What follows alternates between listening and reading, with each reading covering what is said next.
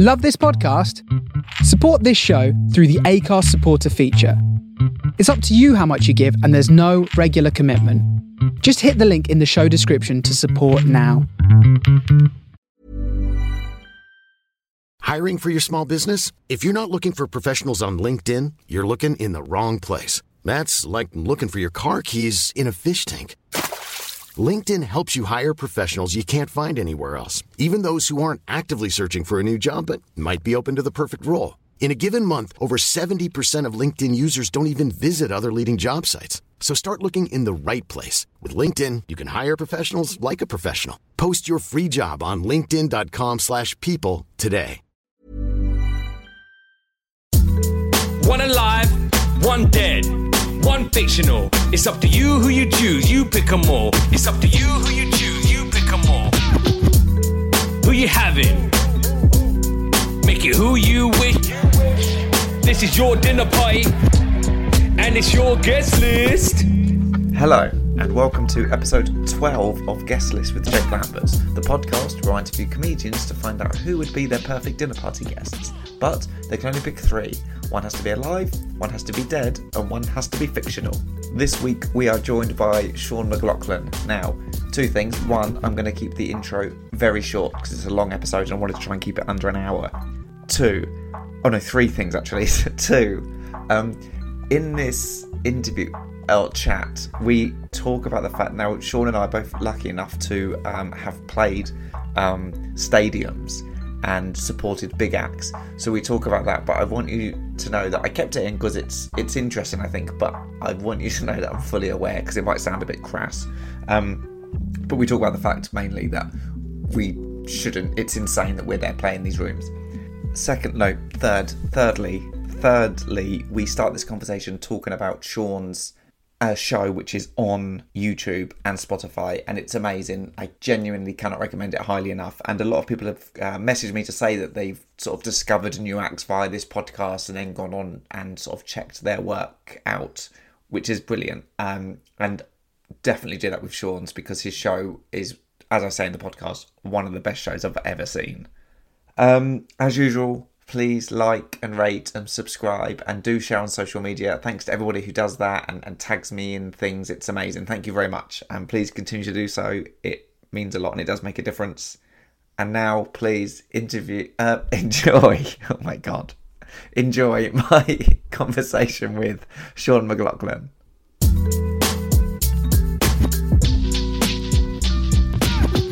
I still consider and talk to people one of the best shows I've ever seen. Oh, thanks, man. That's really sweet. That's really nice. And obviously, for people to listen, that that's available, isn't it just on YouTube or something? Yeah, it's on YouTube. It's just been released as an album as well. It's the same recording, cool. and the album has got a bit more in it. Um, so yeah, do both. A lot of because in America it's a bigger thing, isn't it, to release albums? Comedy albums are a real common thing, which I think are coming over here a lot more. But they always say, well, I say that I've I listened to a few com- American comedians on their podcasts who say they release albums. People still want to watch that same show because there's jokes that just didn't make sense only audibly, or they just once you see it visually, it's a completely other experience. Yeah, I guess so. I sort of worried because I'd released it on, I'd put it onto YouTube, the recording, while there were still negotiations with the, this label about putting it out as an album. And I'd, I'd done an album with them a couple of years ago, which I really enjoyed. And I, and, and because of that American sort of comedy album culture, I just thought it'd be great. And I've always loved them, and I always wondered why it wasn't a bigger deal here. But it seems like there were there were no problems with me putting this basically the same recording out as an album because I think it's just viewed as two totally different things. Like Yeah, yeah. the market for almost the album is almost like because they have like comedy radio stations and stuff in America and it's it's I think they're viewed as just different revenue streams. Um and one hopefully feeds the other. So uh, So where is it? Where can people get the album? oh just listen on Spotify, man. Don't pay. Oh, right. it's on Spotify, so's the other one, and then and then the full show's on um on YouTube as well if you want to watch it. And I yeah, it's I'm glad how it turned out okay. I can't complain. Where, where's the record? Where did you film it? Top secret. Oh, lovely. Secret in London. Yeah, it was it was really great because it was like it was like a Monday night. It was kind of there was no support act. It was like we could have done it so differently, but it was the second crack at recording it. I'd recorded it on the tour in Brighton, and it just didn't. It just wasn't good enough. I thought it just wasn't good enough. So then I we recorded it again, and it was uh, it was one of the. It was a great show because it sort of started okay, but then just you could feel it building as I was performing it, which is Right. I always find those the most fun shows to do. Or- or What I also, I don't know if you have been doing this. I've been watching a lot of uh, comedy, like documentaries. Um, I don't know if you saw the Comedy Store documentary that they made. It's on Sky uh, about about the LA Comedy Store, and it's like a six-parter, and it's incredible. And then I was watching one recently, which is free on Amazon Prime, about the comic strip in New York. Yeah, And I've realized how over there, like we were saying about the records and the albums, they've got such a better sort of culture for comedy. And I feel like over here, like Top Secrets, amazing. We're all going to look back at Top Secrets. So if it was, if it when in 15, 20 years, we'd look back and go, that place was incredible. Like people should film stuff there that should sort of be documented because Yeah. it's, it's, we'd all consider it, it's the best club, certainly in London. uh, with I I think without any doubt it's the best club in London, and that's no disrespect to all the other clubs who put me in that I love club. But Top Secret, I feel like Top Secret opening in London, and I guess Hot Water opening in Liverpool. Mm. Sort of around the same time. I do think they kind of changed the game because they sort of seem to get audiences that that were kind of. I mean, I, this is so boring to listen to for non for non comedians. I, I really don't like how we view ourselves as inferior to America or North America in Yeah. stand up sense. I really think the comedians here are better in general. Hmm. I think the culture here is probably better. It's less respected and it has less kind of uh, cultural value. Yeah. But I do think it's. I, I just think it's a. There's nowhere better to be a comedian than this country. Because I went to I went to New York in December 2019. So basically the last time I could have I could have gone. And I loved it. I loved doing the gigs. I loved, you know, I, I did a solo show. I just I loved it. But it was um at the first show, I was I was a bit like, fuck, I don't know, man. This is you know, you're just stepping up a level here. And you're not. Right. You're not. They're it's like, oh, they're just as up and down as anywhere else.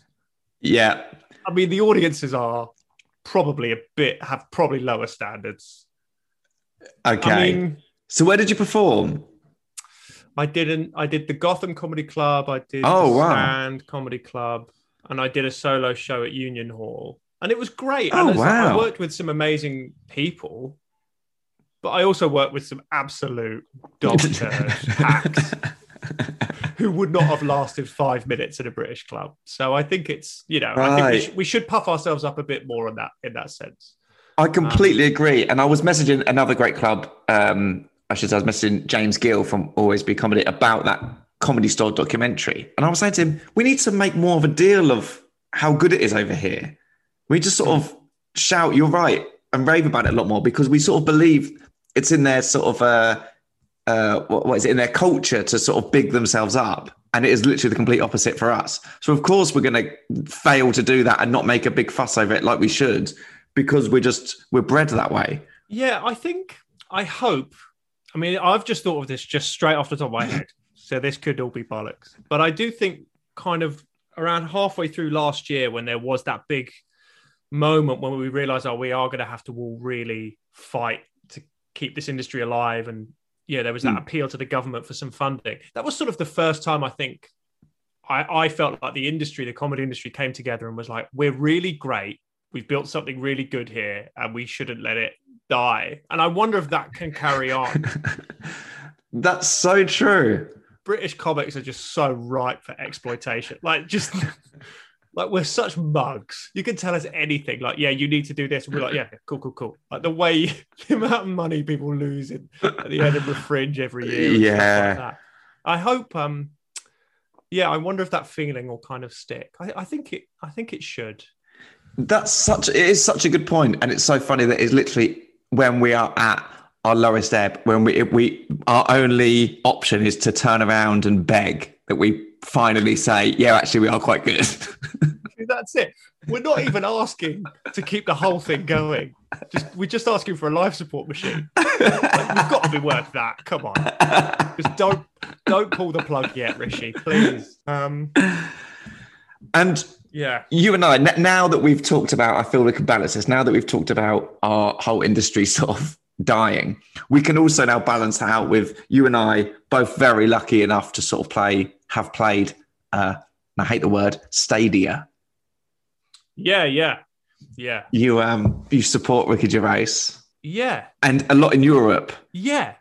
Like you did. What what were the ones you did in were you the European dates with McIntyre? Yeah. So we did um we we went and did um Norway. We did four nights in Norway. Have you done like Was it, the Spectrum in Oslo? it was incredible. Yeah. It was the and, and at a time I realized arenas it was one of the few that I think could work because it was almost somehow intimate, which Yeah, sounds I- insane because it's thousands and thousands of people. I think it's it's it's a really unusual quirk in my career, and I don't know if you feel the same.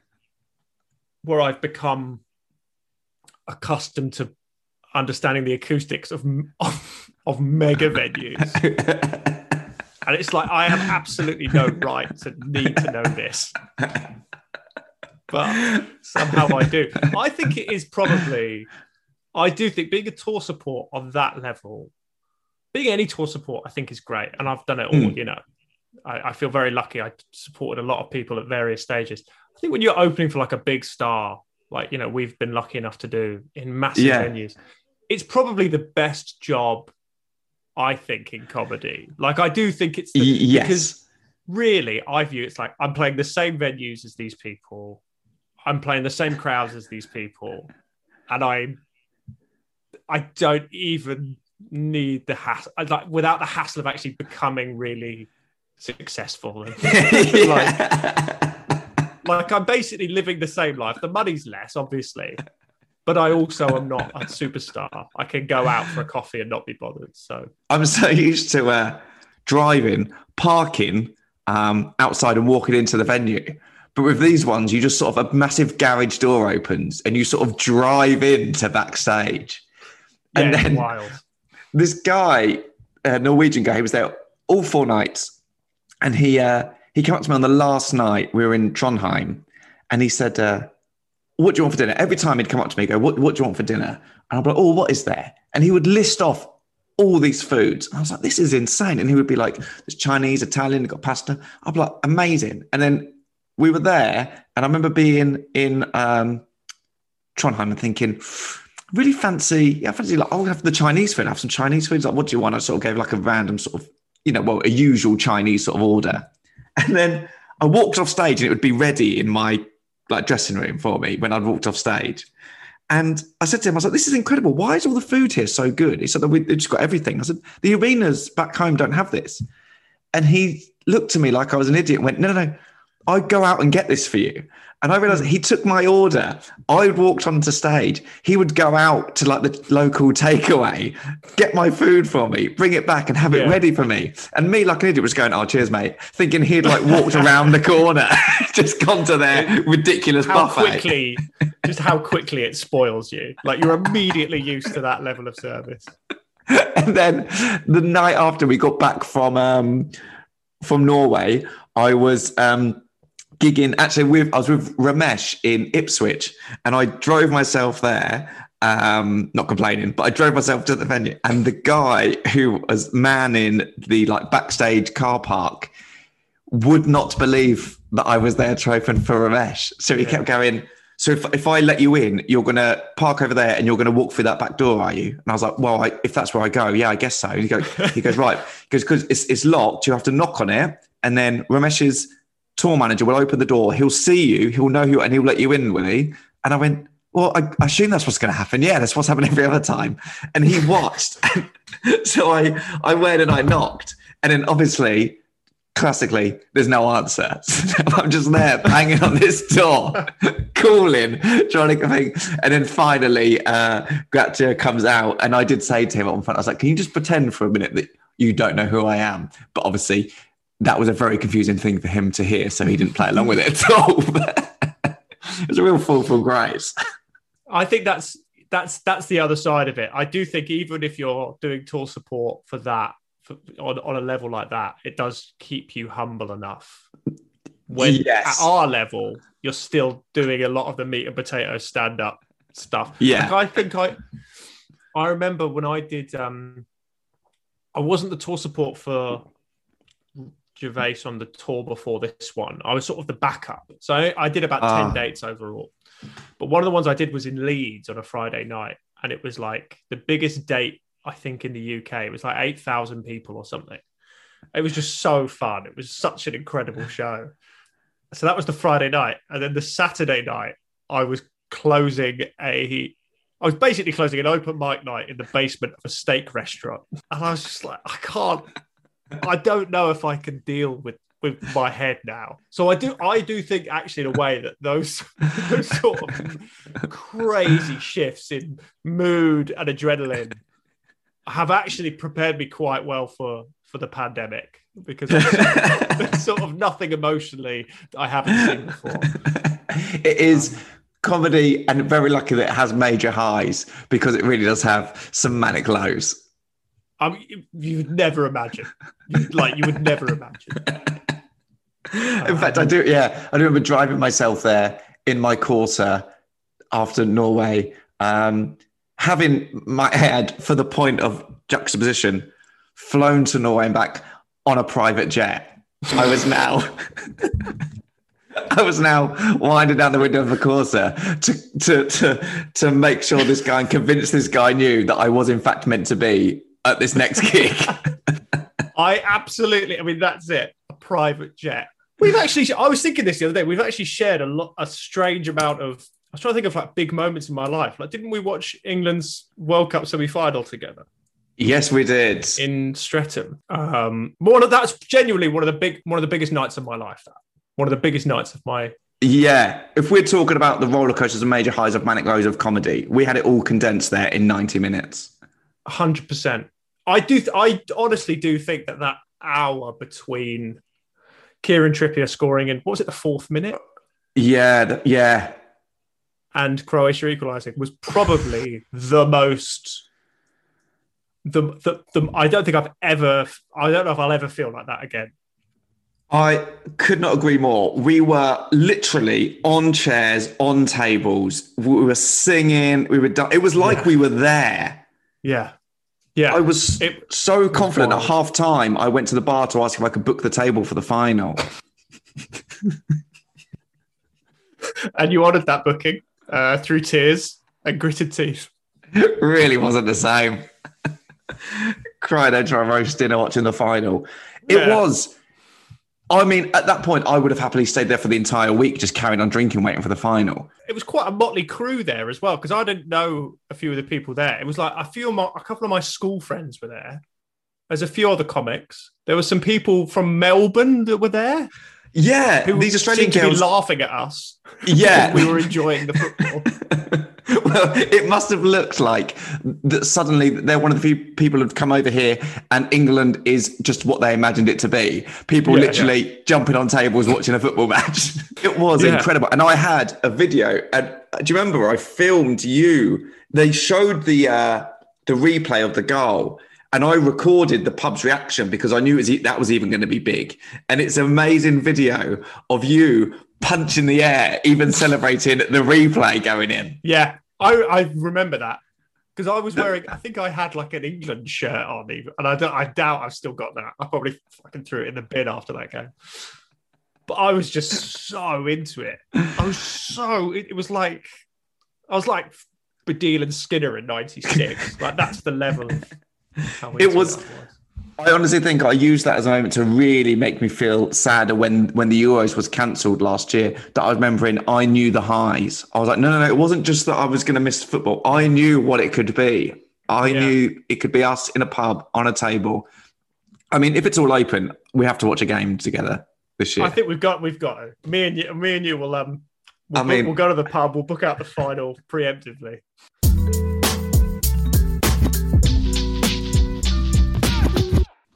Sean, there's a there's been a knock at the door. It's your it's your first guest of the evening. It's your live guest. So uh, who's joining us? Who's at the door? Well, this is this is the trickiest one for me. Right. Um, because well, I don't know if they're still alive, but I'm assuming they are. And this is my old RE teacher. I am I allowed to name them? I don't want to Uh, name them. Your I, uh, RE teacher. I mean, high praise to any teacher who isn't some sort of 90 year old lecturer from Oxbridge uh, teaching you philosophy to get a Yeah. mention in your a pivotal person out of, as I say, 7.5 billion people in the world.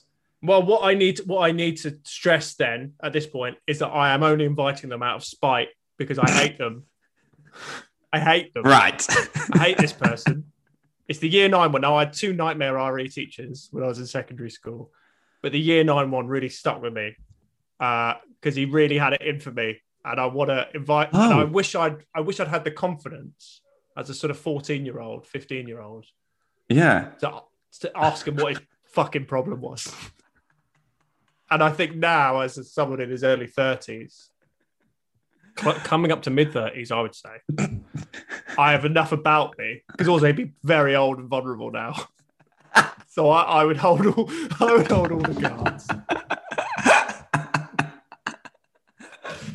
So, oh, can I ask at this point? I know you've done your show, which was sort of about you and, and religion. What is your re- religious state? What what at the time?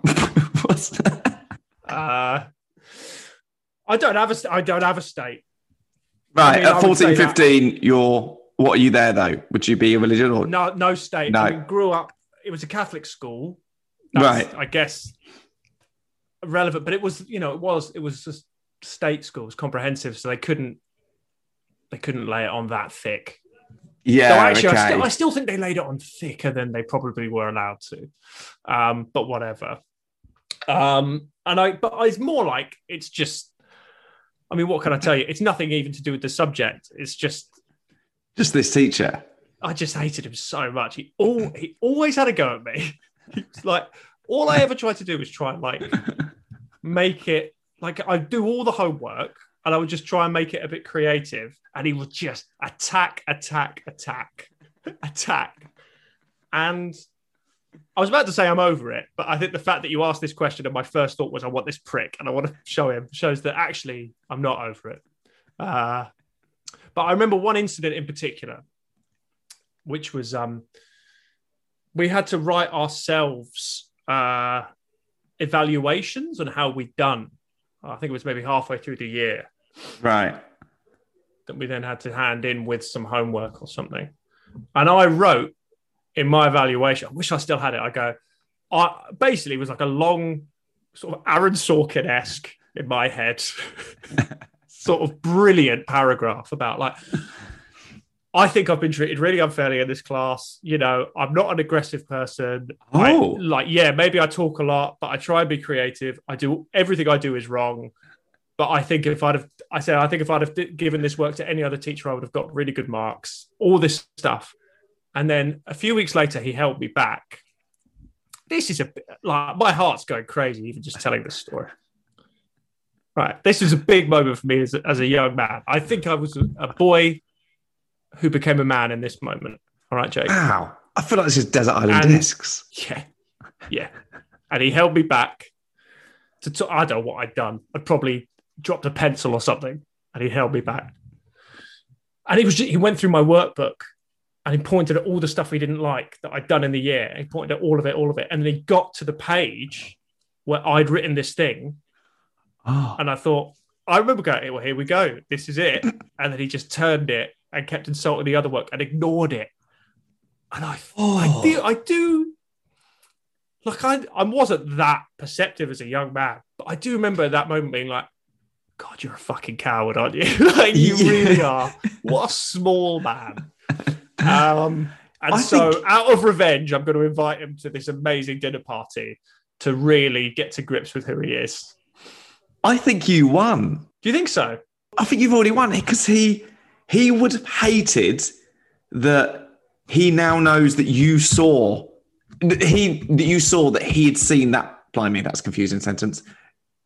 He now knows that you had seen that he had seen that essay. Well, I don't. I mean, look, do I feel like he's won or do I feel that I've won?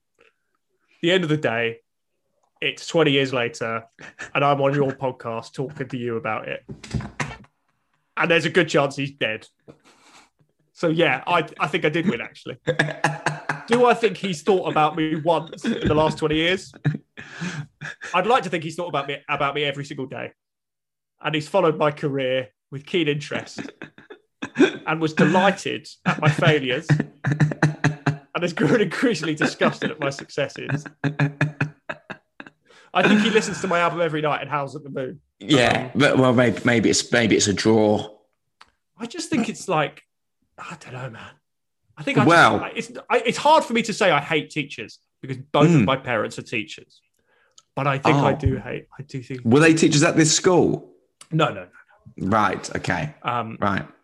But I also am like I don't know why. I just I really I do I do think like the the way that he didn't deal with me attempting to stand up for myself. I just would love to get, especially with some of the other guests I've got coming. I'm really thinking on the back foot emotionally. and I just want to I just want to know. I just want to know. Well, a perfect time to move on then to see who else is turning up to this uh, roasting I just- the. I cannot imagine that this is making me come across well. Hope some people maybe can relate. May, maybe maybe I would maybe want to have a word with Mr. Sims and ask about some of his behaviour. Mr. Sims. Mr. Sims, yeah, and he always wore a green shirt. Um, he looked a bit like he looked like an angry Mr. Bean. I, I bet the release of the Sims games absolutely ruined his career. I just that would ruin his life. He's got all these kids every day. Oh, Mr. Sims. I'm gonna control. I'm, I'm gonna. I'm gonna make you just start a fire in the corner of your kitchen, and then just sort of. I'm going to throw you into the into the pool and take away the ladder. Um, Well, on that dark yeah, moment, mine was let's- called Mr. Hu- mine was called Mr. Hubert. Oh, And if we you're doing it now. Hubert, I know you are, because we are great rivals throughout history. Jake Lambert thinks I win. So okay, there's another knock at the door. It's good time, and I think it's needed. It's getting a bit tense with you and Hubert. it's not going to get any easier, mate. God, here we go. Second guest. Your dead guest. They've arrived. You open the door. Who's there? It's a weird way to Uh, say it. I hear the pitter patter of tiny feet, as it is none other than Mr. Napoleon Bonaparte. Okay, uh, a, a huge choice. Um, Yeah. Sort of one of history's great figures, Mhm. uh, despite his size. What is your relationship with Napoleon Bonaparte? Uh, well, the short answer is I was I was sort of halfway th- Oh. through an audio an, uh, an audio book about him, um, about his life, and then I never finished it. So it'd be good to just hear the rest of it from him. I read uh, I read a book about him a few years ago that and it Oh. stuck with me. A fascinating uh, fascinating figure. I loved his loved his life, for good and for bad. And I just th- I just want to know what makes him tick. And I do think as well, like bring it back to Mr. Hubert. I do think you can't call you can't. It's I go. I've I've got Napoleon at my dinner party, Hubert. So It is impressive. maybe you should have let maybe you should have let me draw those cartoons. Yeah. So, why Napoleon though? What, is, I'm sure you've read many books about history. Oh, is that a wrong assumption for me to make about you? Don't know where that's come from, to be honest. A massive assumption. I've read a few. What counts as history, though? I mean, that's you know what counts. oh, yesterday onwards or backwards. I there you go. Um, Uh, I've read a few, not you know. so would he be? Would this guy?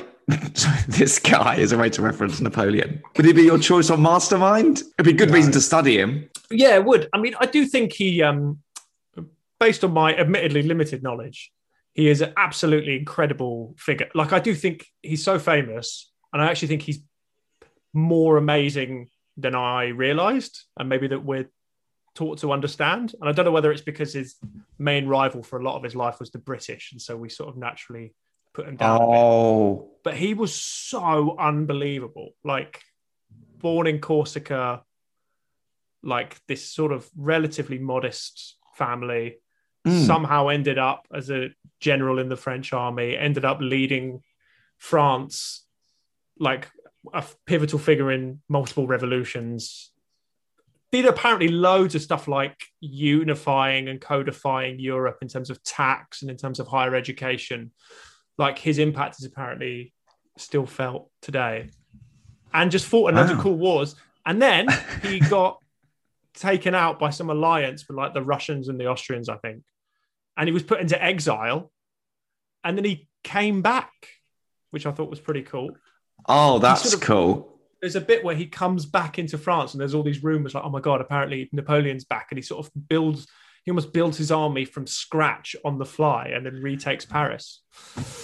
So Blimey. Is there? And this is he's- a, I do think he's pretty, pretty cool guy. Uh, is a very lazy way to learn, but there must be films on this. oh, you'd hope I mean, so. Why don't they? So. You know, why don't they make a really cool trilogy on that? And then actually, it's a good way to learn. And then you can watch an amazing that, that that's the Netflix series I want to watch next. Yeah, Make I that. think he's weird though because I think it's like he also. I mean, a lot of people died. Like, Oh, like right, is- shouldn't be. You don't know if. I, mean, I guess it's all open for interpretation, isn't it? Because he fought in so many wars. He was probably a warmonger, and he was also. What But he um, was also. I don't know. I mean, I, I don't know. That's why I want to meet him. Who is this guy? what sort of era was he knocking about in? Uh, I guess he was sort of late 1700s to sort of early Right. 1800s. Battle of Water, Battle of Water, Waterloo, I think was 1815 or 1816, which was the Right. where he was truly defeated. Um, that was his, yeah, that was his big out uh, by Wellington. The first book I read about him was a book about his rivalry with the Duke of Wellington that was very interesting and good. But the author of the book was, in my opinion, he didn't just like Wellington. I think he was actually sort of in love with him and sort of bigged him up in a way that felt really unnatural. Oh, do you know what? I mean, you've gone for a very highbrow. I'm going to go for a very lowbrow example. Uh, during lockdown, I've been trying to read as much as I can, and I've read my first Jack Reacher book. Right, so very low lowbrow. I've got the complete opposite of you here, but uh, is it Lee Child? Is clearly so in love with this guy that he's. It's insane to read. It's like it goes from him sort of ranging from him sort of taking out six guys or, or, or four of them just running away at the mere sight of Jack Reacher turning the corner to um, Jack Reacher just waking himself up at seven o'clock because he can set his own internal alarm clock. I mean, that's so funny. I just find that so funny. Are they good, the It's- Jack Reacher books? Depends what you're after. It- It's, it's the equivalent of watching a, a I'm, reading I'm after, action. I'm after information about Napoleon and my old RE teacher's whereabouts. I, How much of I, it is wait, it? I'd, I'd, I'd love to read the, uh, the the book series on him helping uh, a 33 year old man find his old RE teacher. But they're very easy read. I, I'd, I'd say it's a palate cleanser. If you're reading a couple, I've also got the last tattooist of. Oh, it's not even the last tattooist. It's just the tattooist of Auschwitz, which I haven't read yet. But I'll probably read a Jack Reacher before and after that. Yeah, that's that's I've I that's what I need. I think I um I re- I like reading mystery books now Oh, because I just think they're, they're I never used to read them and now I'm sort of quite into those. So maybe Jack Reacher would be good. I really liked the first Jack Reacher film. I don't know if I think it's hilarious that they cast Tom Cruise. It's insane. I think he's supposed to be six foot seven or something in the book. I mean that's perfect, isn't it? It's perfect. Um, I think Tom Cruise is literally five foot seven. They've it's literally a foot shorter than the guy that they went for. Yeah, maybe even well, shorter than that. I don't know what you're going to do. I mean, you can't be shorter than five foot seven. Actually, no, that is silly. Surely not. No, you're I mean, I know he's not tall, but like five, five foot four. I once re- I read a book when I was younger. I read. I remember I read the book, and I believed this until quite recently that Dustin Hoffman was four foot eleven, and I thought, oh, that's that's good. It's not. It can't possibly be true. It just can't possibly be true. There's nothing wrong with that. You know, there's a lot of people No. that height who have good careers. but you'd you'd know. I think you'd know, wouldn't you? It's Tootsie. That would be built into the plot of every one of his films. yeah, yeah. That would be yeah. You're typecast. You can't be four foot eleven and not have that sort of slightly uh, play a huge part in the pun part in your career. Yeah, in the same way that if you're six foot nine, which is like people are that tall, but if you're an actor, Yeah, it's yeah. The, the maybe Rock not, isn't playing Tootsie. yeah, I guess that's the thing though, isn't it? The Rock is like, do they always reference the fact that he's just a massive bloke? I don't know. Maybe they, it- maybe they just don't reference it. Maybe that's like a, a Brad, is it Brad Pitt always has to be eating in his films? He always has to have a scene where he's eating. So maybe they just that. say Dustin Hoffman is don't mention his height, and the Rock is do mention that he's massive. Would you? What would you? Would you have one if you were a film star? They, would you have an equivalent? Like every se- like once a film you have to be eating. Would you have a stipulation like that for you, like to make you look cool or whatever? Do you know what I would have? And this is a, and this is again, never been asked this question before, so it's just come from it. I remember being about seven years old and being a, in a park. Yeah, I think it was Runnymede, and I saw a boy who must have been a couple of years older than me. He was down, bending down on one knee, tying up his shoelace, while his younger sister sort of jumped on his back. But he sort of kept his composure and sort of tied his own shoelace. And I don't think I maybe couldn't tie my shoelace at that age, whatever age I was. And I remember thinking that was the drive I went, I want to learn to tie my shoelace because that looked so cool.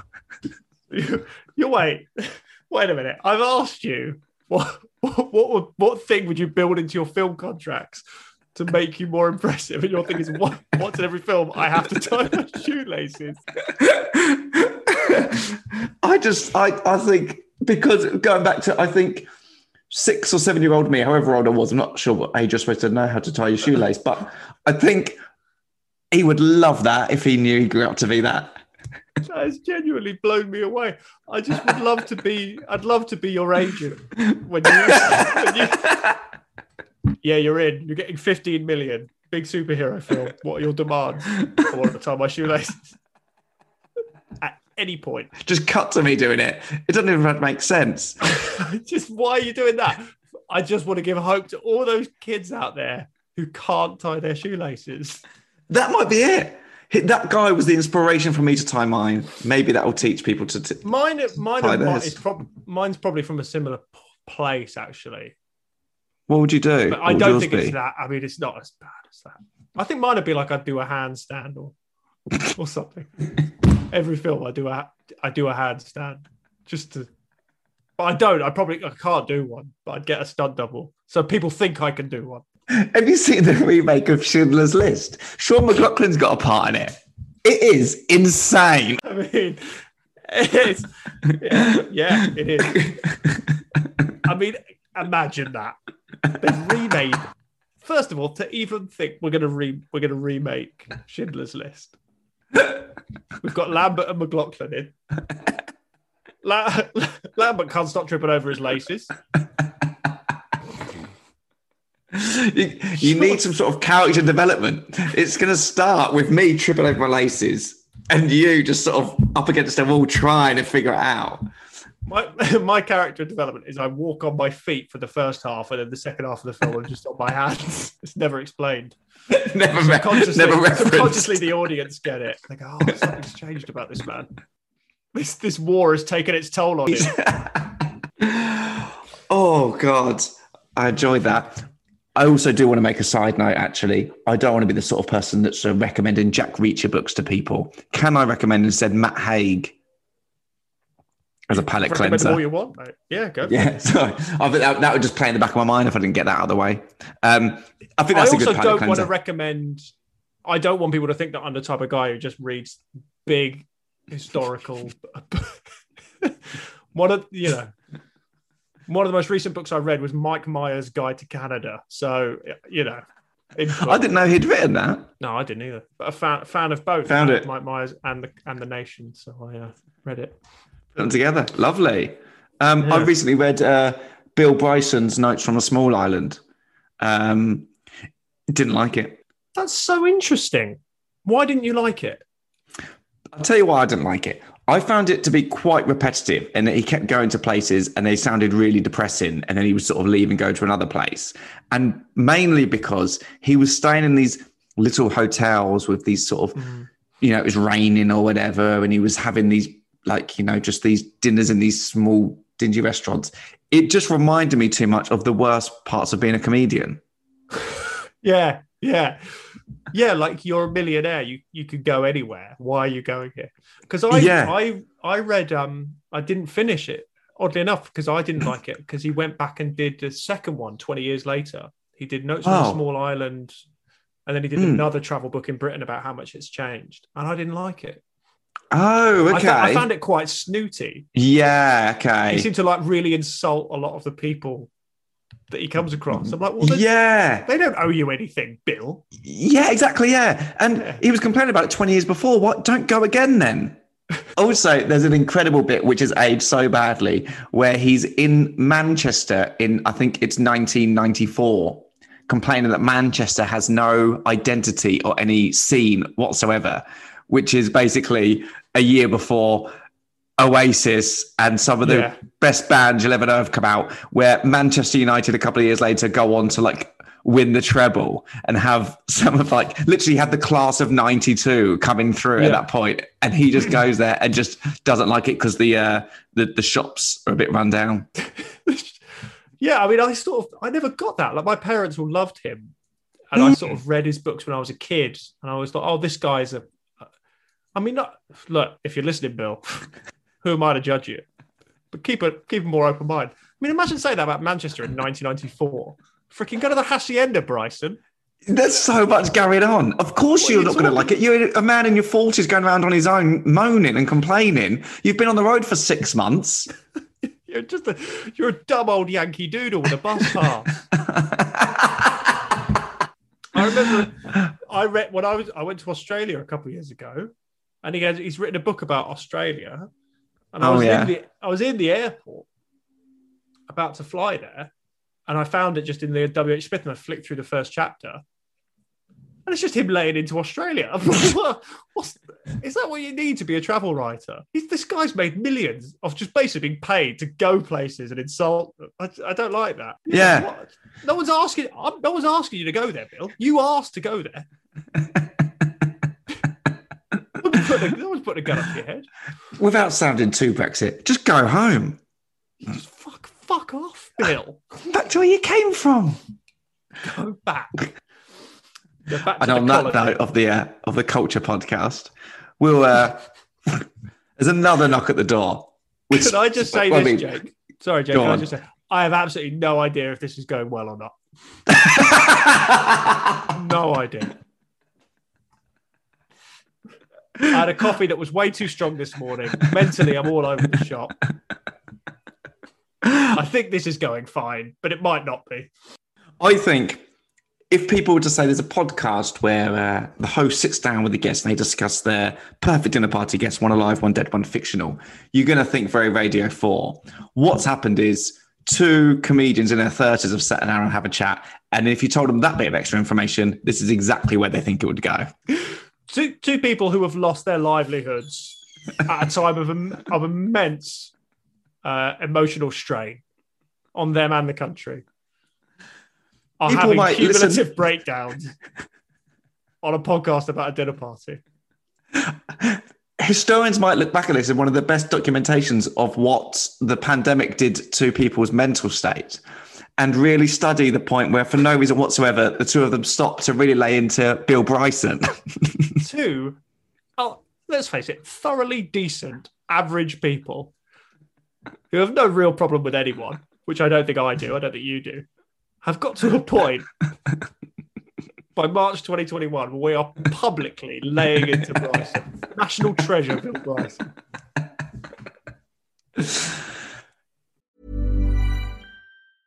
I'm Sandra, and I'm just the professional your small business was looking for. But you didn't hire me because you didn't use LinkedIn jobs. LinkedIn has professionals you can't find anywhere else, including those who aren't actively looking for a new job but might be open to the perfect role, like me.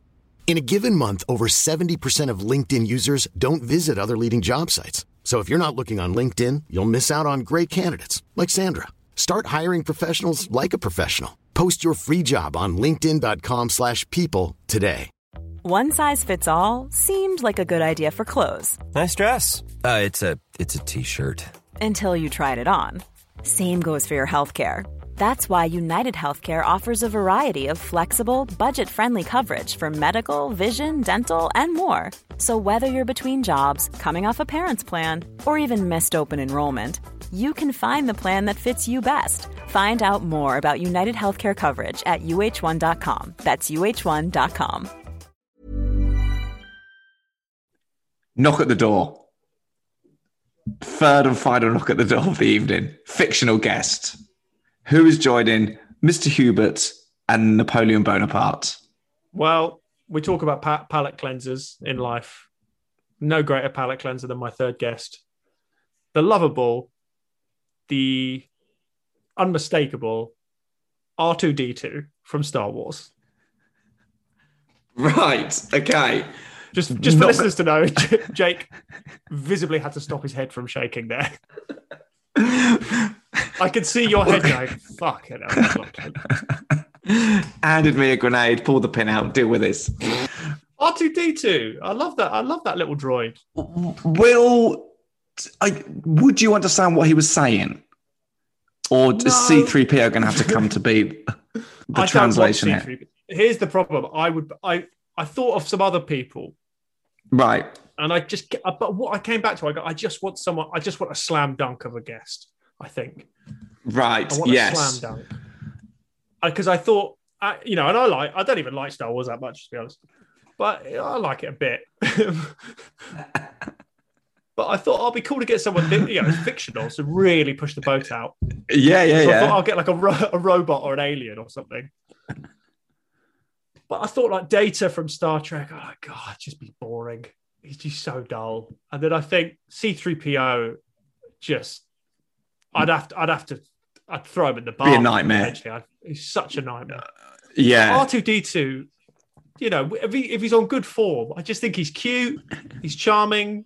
You could pop a tray on him. Yeah, useful. He'd be great. And having sci-fi there, this robot that's been to space, is an extra sort of two fingers up to your RE teacher. Hundred percent. I mean, I've got Napoleon and R two D two in my house, Hubert, and you're Deal drawing on your you're drawing on your teacher's pension, sitting in your lab, annoyed at me. I think uh, I think R two D two would be R two D two would be good. He wouldn't eat. So there's more food. True. Um, It's good to have a dinner party on a budget. I like the little bleeps and blops. I like the noises that it Does makes. the same same guy still play him? Is it um Dustin Kenny Hoffman? Baker. yeah, got dusted in. Is it is it still Kenny Baker in the in the suit? Think Kenny. I think Kenny Baker may have passed away. I'm, I'm afraid. Oh, A couple of okay. Someone back. else is that to. Oh, okay. Who's who's in there I mean, now? I hope there's someone in there. I mean, I'm not just getting the. My, by the way, when I say it, it's not fiction. It's not literally the model. I'm talking the character of R2. The character, correct, The correct. assumption Yeah. is that it's. The assumption is Yeah. that I've just there's some, someone in there. yeah, I've got confused by my own podcast. the format I created has sort of sort of If thrown I, me. wanted, if I wanted someone, I mean, theoretically, then R2D2 could have been living, dead, and fictional. I mean, I could, could have fit all the criteria. It's a, it's a lovely choice, Uh, but you're not even a big fan of Star Wars. Yeah, I guess I am. I guess he is one of the most famous characters ever created. Yeah, I just think it. I just think it's a really cute little droid. Always puts a smile on my face. Um, What's the new one? What's the ball thing? BB-8. of- yeah, that's a cool one. Yeah, I- Not, I- not to sort of slam your guest, but That's the. No, I, I didn't take it as an insult until you it was one. I think. I think. Uh, I th- I think that's when Star Wars is irresistible. I don't know. Are you a Star Wars fan? I I I I watch them. Yeah. I wouldn't say I'm a fan. I wouldn't sort of. I couldn't talk about them. Uh, it sorry at any sort of length. But when the film comes out, I watch it. And in fact, I Yeah. liked one of the recent ones that people didn't like, which I think was the second one of the new lot. Mm. Again, I couldn't even tell you the name. It was one people slated, and I watched it. And I thought it was really funny. It was Is really sort of Jedi? self-aware. Maybe it was the Last Jedi. Yeah, it was really self-aware. Yeah, I mean, I. It's funny. This I loved Star Wars when I was a kid, and that I, you know, I, again, I'm like you. I watch watch the films when they come out. Yeah, I sort of think most of them are pretty bad. yeah. I'm sort of at the point now where I'm like, these are all pretty bad. But I do think the designs of the robots are so great that I kind of just watch it for that almost. Yeah, I do, I do enjoy it. It's yeah. lovely to watch. BB-8. I remember once at an award ceremony, BB-8 came out onto stage, and I couldn't figure out how that was happening. How? Because the whole ball moves, but it's got a head, and the head doesn't move. How's that happening? I, is that, are you asking me that sincerely? how is that happening? I don't know. I don't know what I wanted you to say. Well, let me let me talk you through the mechanics of BB-8. Did we ever find out what R2D2 stands for? Uh, I don't know. Probably did. I, I don't know what it is. I don't know, but I won't understand. But what I keep saying it's a he, but it isn't. I mean, I, I guess is it a male? It's sort of That's sort of true. out- it's sort of outside of the gender spectrum. I think uh, a being like R two, but uh, it could play that that clip of Princess Leia. Um, that'd be fun. I'd like to. Oh, that'd be fun. That'd be a that'd be like a really fun after dinner thing. He could just play that.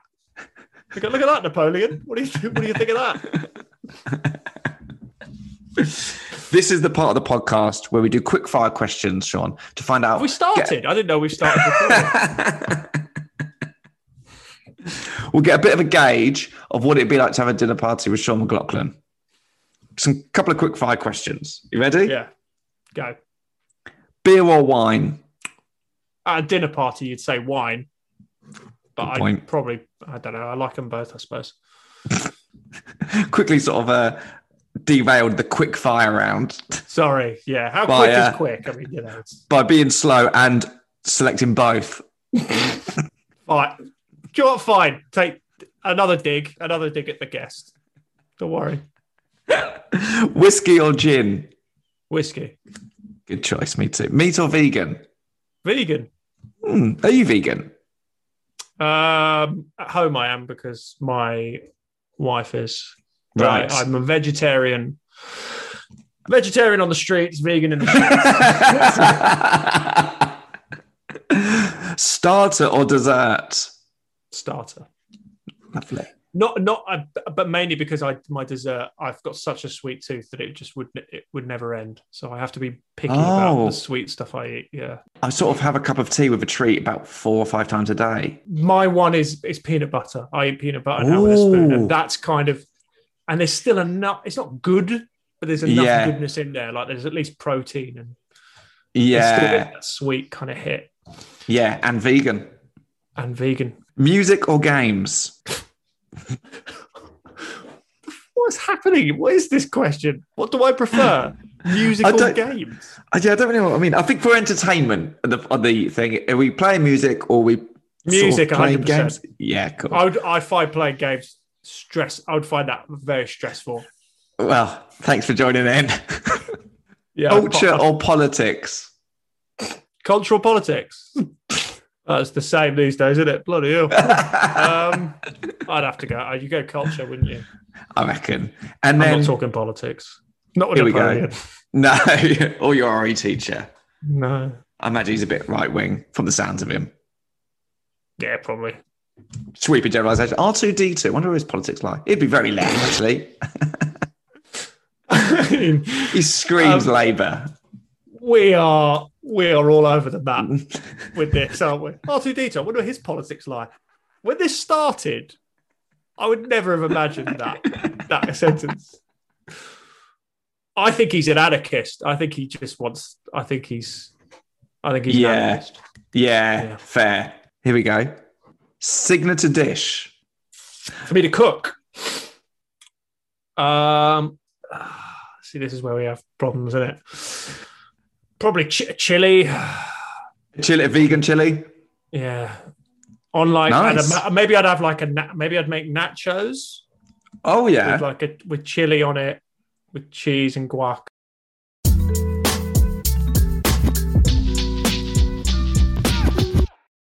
This is the part, Sean, where I now tell you who I predicted to be your guests. Okay. Right. Were you close on any of them?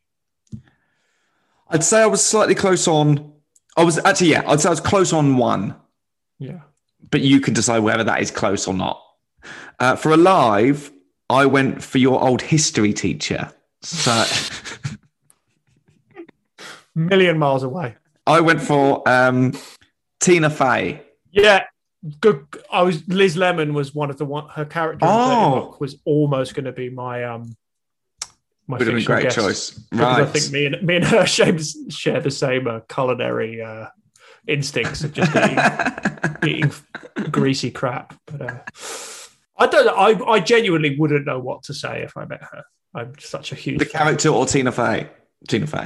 I mean, if it was the if it was the character, I'd I'd be a lot more worried. But the, the human being, I would assume Tina Fey's had a breakdown. God, something's something's wrong here. Dead, I went with Philip Seymour Hoffman. Now, this is because you and I share a very similar thing here, and that we both absolutely love the film Moneyball. Yes. I think it's incredible, despite the fact that no matter how many times I think about that film and the premise of it, I can't understand how it works so well, but it just works. Yeah. Are you like a fan of baseball or like Americana or stuff? Uh, like I'm I want to be a fan of baseball, but then whenever, whenever I watch it, I realize it is just too long and too slow. Hmm. But I've been to a couple of games. I hadn't been to a game when I watched this film, so this film may have helped that. Because I don't, I don't care about it at all. Right. I don't have a hatred of it, but it just means nothing to me. A lot of the stuff that underpins that film means nothing to me. Yeah, I it is unquestionably my favorite film. Like I think it's so brilliant. Yeah. It's it's absolutely brilliant. And I'd say it's probably the coolest film. I think it's so cool. Yeah, it's like uh it's great. I think it is the, the script is like the script is the star, I think. It's just Yeah. so every scene is so brilliant. Every character is so well defined and I love it. I'm glad you, you I'm glad that you like it. I'm glad I love you- it. And I, Yeah. I went for Philip Seymour Hoffman because he's he's in it and he's dead. Yeah, So that was that. fit but fit both the criteria. Um For fictional, now this is the one I'd say is the closest. Not close, but the closest is I went for uh, Picard. yeah, it was top five. It was top five. Oh, right. So Um, definitely, you got it. Would it could have been him? I just, I just think it would have been such a heavy.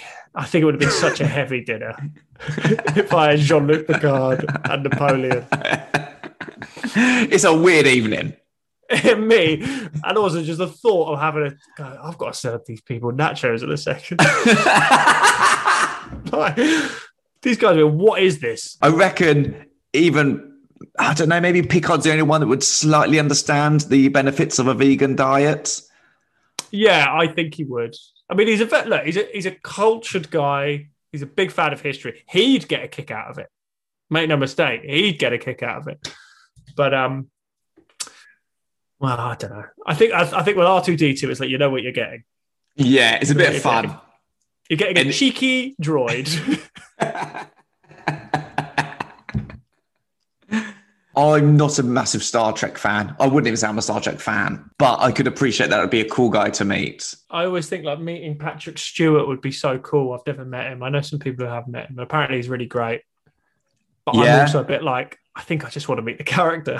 The problem. He's, in my head, he's so synonymous with that one role. I mean, he's good in all the things, isn't he? He's good in um, I don't know what else he's in. In extras, He's very To good bring in it back he's maybe my favorite Ah. one. He's maybe my favorite guest they had in that. him and um, Sir, um, what's his name? McKellen. McKellen, Ian, McKellen. Yeah, yeah. Those two together are a great bunch. Do they have a podcast together or something? I feel like they should. Yeah, it's about dinner party guests, I think. Sean, I'm gonna, it's a lovely day, and I'm sure you want to go outside for a walk. I mean, do what you want, but one more thing. We have to decide which of your guests we're putting through to the ultimate dinner party. Because who, else has gone on? Is there going to be overlap? Do you think? Uh, there's no overlap so far with Napoleon or R2D2. You're safe. All right. And no one's chosen Mr. Hubert. Okay. Um, um, well, it's a tough one. That I mean, I, th- I think the the problem is you can't. I think Napoleon's one of those guys. He's like your he's like your mate who you know is a, is kind of trouble. Go, Yeah, can't- yeah. I wouldn't feel comfortable bringing in most places. Whereas I think R two D two, it's like he's the life and soul no matter where he goes. So I'd have to go with with with the little droid. I think. I actually think you're right. You're going to have probably a bit of a uh, tough conversation when we're all just sat opposite our favourite people having the uh, having the dinner. But after that, when the drinks go, everyone's going to love the fact that he's there. especially if I've already I've already had a dinner party with the other two. Right? I'm yeah. just not sure. I'm like, God, I think I've done enough. I mean, I've I've learned enough about you guys. Whereas I think R2's antics, you know, I mean, they've they've kept they've kept me entertained my whole life. I mean, as we said, one of the most famous fictional characters ever created. Nobody, even my mum, who would never have seen a second of Star Wars, Star Wars, he comes in the room. I was going to say walk, but sort of wheels into the room. She knows who that is. Yeah. Yeah. I mean, she'd also know who Napoleon is, I assume. But Who who who's in there? Am I allowed to ask? Prince is there. Uh, Joanna Lumley. I mean, already, already, this sounds like a great time. Sean, classic bit of any podcast. Where can people find you? Um, well, you follow me on Twitter if you want. At Sean McLoughlin, Instagram. Yeah. I don't know. Forgotten what my Instagram thing is. Sean McLoughlin comedian, I think. Oh, yeah. And Then That'll do it. listen- if they search you. If you, I mean, look, Yeah. if you search me, job done. Um, yeah, or just listen to my albums or watch my sh- show on YouTube. Yeah, do watch it. It's it's it's so good. Thanks, man. So that was Sean. I hope you enjoyed it. It was genuinely as chaotic as it was fun to do. I'm doing all I can to keep this show under one hour. So, as usual, please rate and subscribe and share, and I will be back again next week. Bye.